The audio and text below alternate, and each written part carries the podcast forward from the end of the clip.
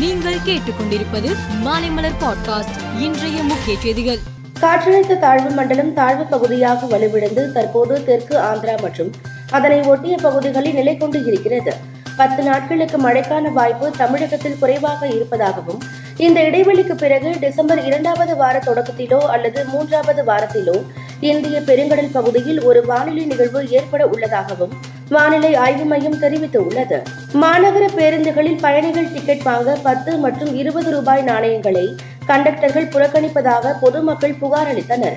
இதைத் தொடர்ந்து சென்னை மாநகர போக்குவரத்து கழகம் நேற்று ஒரு அவசர உத்தரவை பிறப்பித்துள்ளது.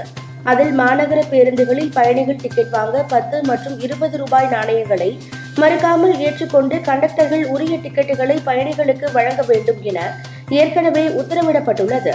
இந்த சுற்றறிக்கையின் மூலம் மீண்டும் அது அறிவுறுத்தப்படுவதாக குறிப்பிடப்பட்டுள்ளது.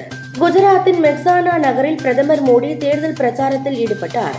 அப்போது அவர் குஜராத் மாநிலம் சந்தித்த பஞ்சம் பற்றி இன்றைய தலைமுறையினருக்கு தெரியாது. அதனை அவர்கள் பார்த்தது இல்லை. அவர்களின் முந்தைய தலைமுறை இன்று காணப்படும் குஜராத்திற்காக கடுமையாக உழைத்து உள்ளனர். காங்கிரஸ் கட்சி குஜராத் மட்டுமின்றி ஒட்டுமொத்த நாட்டையும் அடைத்துவிட்டது என்றார். குஜராத்தில் நடைபயணம் முடிவடைந்த நிலையில் நேற்று காலை மத்திய பிரதேச எல்லையை ஒட்டிய மராட்டிய மாநில பகுதியில் இருந்து பாத யாத்திரையை தொடங்கினார் ராகுல் காந்தி. இரு மாநில எல்லையில் உள்ள போடர்லி என்ற கிராமம் வழியாக இன்று மத்திய பிரதேசத்திற்குள் வந்த ராகுல் காந்தியுடன் காங்கிரஸ் பொதுச் செயலாளர் பிரியங்கா காந்தி மற்றும் அவரது கணவர் ராபர்ட் பத்ரா ஆகியோர் இணைந்து நடைபயணம் மேற்கொண்டு வருகின்றனர். உக்ரைன் நாட்டின் மீது ரஷ்யா தொடர்ந்த போரானது ஒன்பது மாதங்களை கடந்து நீடித்து வருகிறது.